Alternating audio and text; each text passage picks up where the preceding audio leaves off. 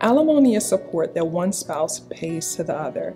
Typically, you see alimony in cases where one party has stayed at home to be a homemaker or to raise children while the other party has worked outside of the home.